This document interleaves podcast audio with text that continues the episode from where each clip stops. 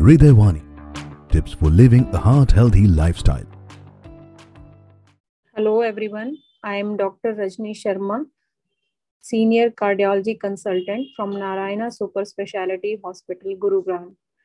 Today, I am going to talk about a very critical and important topic smoking, particularly what are the benefits of quitting smoking. There are many chemical components found in cigarette smoke, and most of them are harmful to human health. Carbon monoxide is a harmful gas which smokers inhale while smoking. Once it enters in our lungs, it is transferred to bloodstream. Carbon monoxide decreases the amount of oxygen that is carried in the red blood cells. It also increases the amount of cholesterol that is deposited into the inner lining of the arteries, which over time can cause the arteries to harden up, and this leads to heart disease, artery disease, and possibly acute heart attack. Nicotine is another such dangerous and highly addictive chemical. It can cause an increase in blood pressure, heart rate, and flow of blood to the heart and a narrowing of these arteries. Nicotine may also contribute to hardening of these arterial walls, which in turn may lead to a heart attack. According to American Heart Association, your body starts to recover when you quit smoking. In the first 20 minutes, your blood pressure and heart rate recovers from the nicotine induced spikes in your blood pressure and heart rate.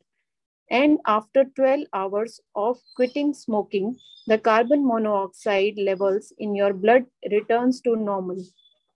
After quitting smoking, two weeks later, your circulation and lung function begins to improve. After quitting smoking, one to nine months later, clearer and deeper breathing gradually returns you have less coughing and shortness of breath.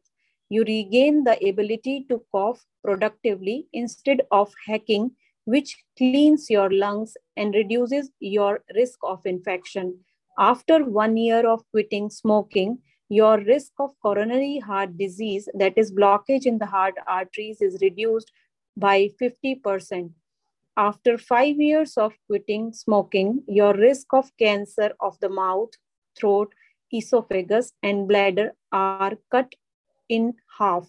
Your risk of cervical cancer as well as stroke returns to normal after five years of quitting smoking. And after 10 years of quitting smoking, you are half as likely to die from lung cancer. Your risk of larynx or pancreatic cancer also reduces.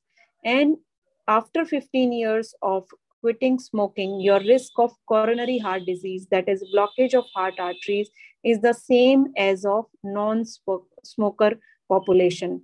So with this talk, I would like to again stress upon better to quit smoking as early as possible with avoiding the risk and complications I mentioned in my talk. With this, I would like to thank you.